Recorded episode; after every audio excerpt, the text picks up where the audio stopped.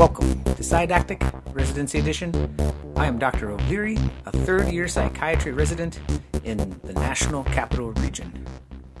Now, you may have heard that Dr. Google now has some serious competition. It comes in the form of artificial intelligence. ChatGPT is a text generating program that was trained to respond to prompts from users like you and me. And most users cannot tell that the responses were not written by a human being.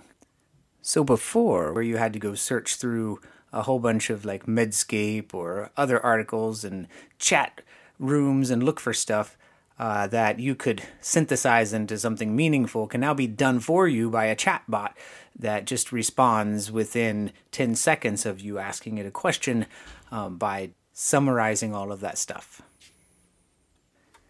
According to an article I read at www.sciencefocus.com, the model was trained using text databases from the internet. This included a whopping 570 gigabytes of data obtained from books, web texts, Wikipedia, articles, and other pieces of writing on the internet. To be even more exact, 300 billion words were fed into the system. Another recent article, this one by Bethany Biron in Business Insider, and it was dated January 7th, 2023, reported on the use of uh, CPT, artificial intelligent chatting, by a nonprofit organization called Koko that offers mental health services to its users. So while the company did not have the users communicating directly with the chatbot, it trialed an experiment allowing its human workers to respond to prompts from the users by using the chatbot and then moderating the content that was used. This obviously upset some people and raised many ethical concerns. But I, don't want to get too much into those here today. Instead, I want to share with you some of the responses I got when prompting ChatGPT with psychiatry related questions. And I'd also be interested in your thoughts about this technology. These thoughts can be sent to me via a form that I have available at www.psydactic.com. That's P S Y D A C T I C dot com. When I first used Chat GPT, I wasn't sure what to expect. So I made my first prompt rather broad. Chat GPT, tell me about electroconvulsive therapy. The response I received was this Electroconvulsive therapy, ECT, is a medical treatment that involves passing a small electric current through the brain to trigger a seizure. It is usually used as a treatment for severe depression that has not responded to other forms of treatment, such as medication and talk therapy. ECT is typically administered in a hospital or clinic by a team of medical professionals, including a doctor, anesthesiologist, and a nurse. The patient is placed under general anesthesia and given a muscle relaxant to prevent injury during the seizure. A series of treatments is typically required for the best results, and the number of treatments needed can vary from person to person. ECT is generally considered to be a safe and effective treatment for depression, although it can have some side effects, such as confusion, memory loss, and headache. These side effects are usually temporary and resolve within a few days or weeks after the treatment is completed. If you are considering ECT as a treatment for depression, it is important to discuss the potential risks and benefits with your doctor. They can help you determine if ECT is the right treatment for you. Now, I wondered if giving this chatbot a slightly different prompt about the same subject on a different device would dramatically change the content. So, I prompted it from my Android phone with this Give me 500 words on electroconvulsive therapy. It gave me 89 words. Here they are. Electroconvulsive therapy, ECT, is a psychiatric treatment that uses an electric current to disable nerve cells in the brain. ECT is used to treat a wide range of mental disorders, including major depressive disorder, bipolar disorder, schizophrenia, and obsessive compulsive disorder. ECT is considered an effective treatment for many conditions with a high rate of success. However, it is also possible for ECT to have negative side effects, including memory loss and personality changes. ECT should only be used in cases where other treatments have failed or are not appropriate. Wow. So these are two very different responses. The first response was more correct than the second in regards to what ECT does to induce seizures versus to disable nerve cells in the brain. I'm not sure what that means.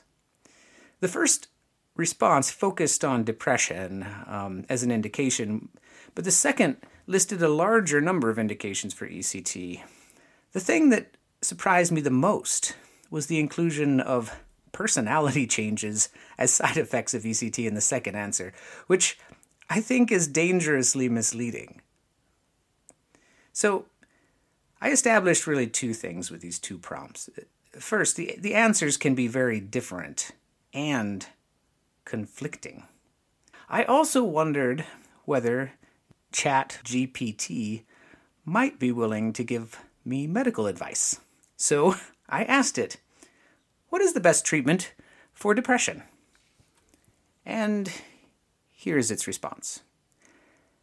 There is no one size fits all treatment for depression, as the best approach can vary depending on the individual and the severity of their symptoms. In general, the most effective treatment for depression combines medication and talk therapy, such as cognitive behavioral therapy.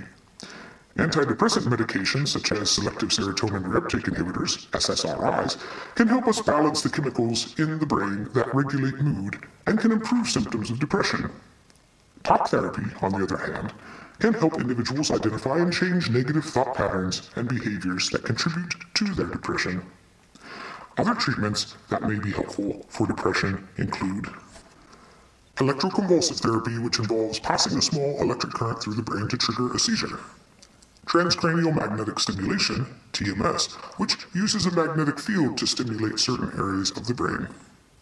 Exercise and other forms of physical activity, which can improve mood and reduce stress support from friends and family, which can provide a sense of connection and purpose. It is important to work with a mental health professional to determine the best treatment plan for your specific situation. They can help you explore your options and find the approach that works best for you. I, I really thought it was curious that ChatGPT appears to be a proponent of the monoamine hypothesis of depression telling me that SSRIs work by balancing the chemicals in our brains. That must mean that the data it was trained on gave it that impression. For my next question, I wanted to ask something more concrete. Chat GPT, what are the side effects of SSRIs? Selective serotonin reuptake inhibitors, SSRIs, are a type of antidepressant medication that can be effective in treating depression and anxiety disorders. Common side effects of SSRIs include nausea, dry mouth, insomnia, drowsiness, dizziness, sexual dysfunction. Less common side effects of SSRIs include headache, tremors, changes in appetite and weight, agitation or restlessness, blurred vision, constipation, Fatigue. If you are taking an SSRI and experiencing any of these side effects, it is important to talk to your doctor. They may be able to adjust your dose or prescribe a different medication. So, while a human doctor would know that side effect profiles vary between SSRIs, I felt like this response was pretty good. I didn't test it on multiple platforms because I actually do have a life to live. But maybe some of the listeners could do that for me and let me know what the results were. For the next question, I want to ask something that was somewhat absurd. Like, It's like something that would only really make sense to an eight year old. Chat CPT. Who invented psychiatry?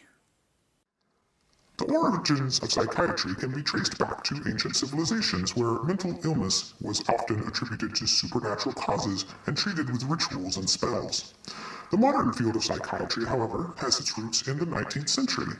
In the early 1800s, a French physician named Philippe Pinel introduced the idea of treating mental illness with compassion and humane care, rather than with punishment or coercion.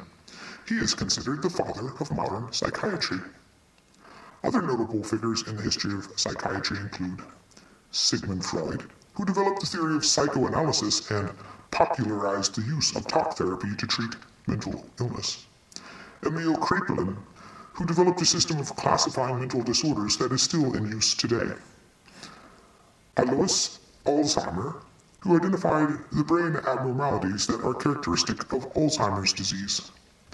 Bessel van der Kolk, who has made significant contributions to the understanding of trauma and its effects on mental health.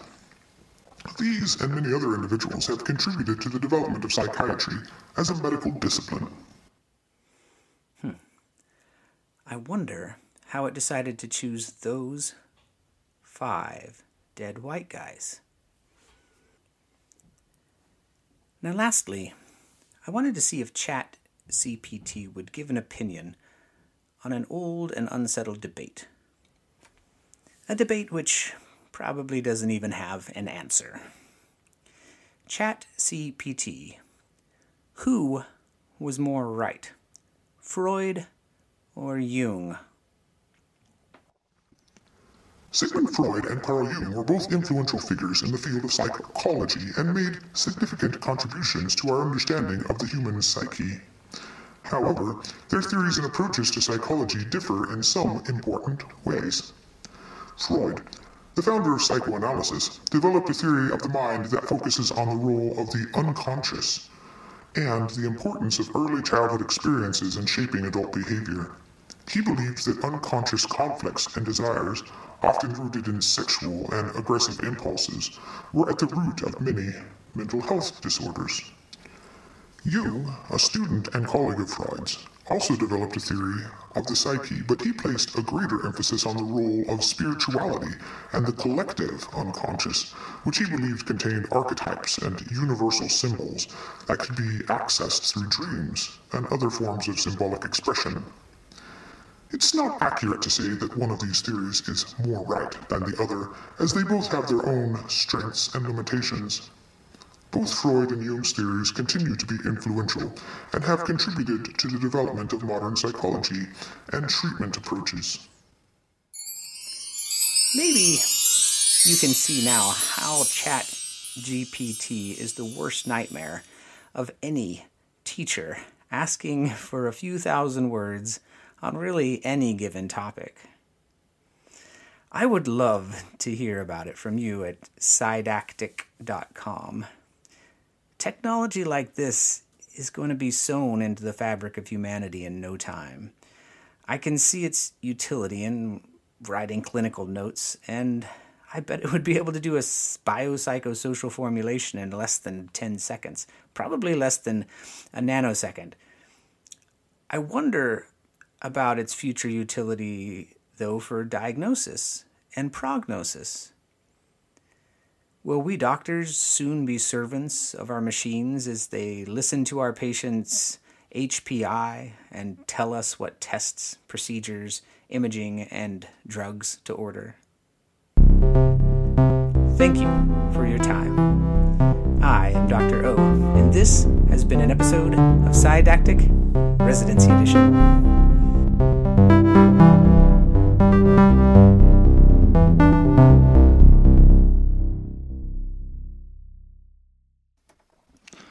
Ladies and gentlemen, um, welcome back. This is actually a postscript. It's my second postscript, and the reason that it is here is because I kept mispronouncing uh, Chat GPT as Chat CPT, and I think this is because of CBT and also CPT, cognitive processing theory.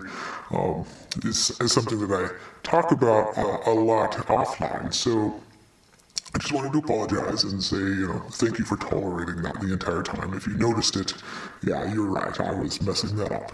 Anyway, have a wonderful day.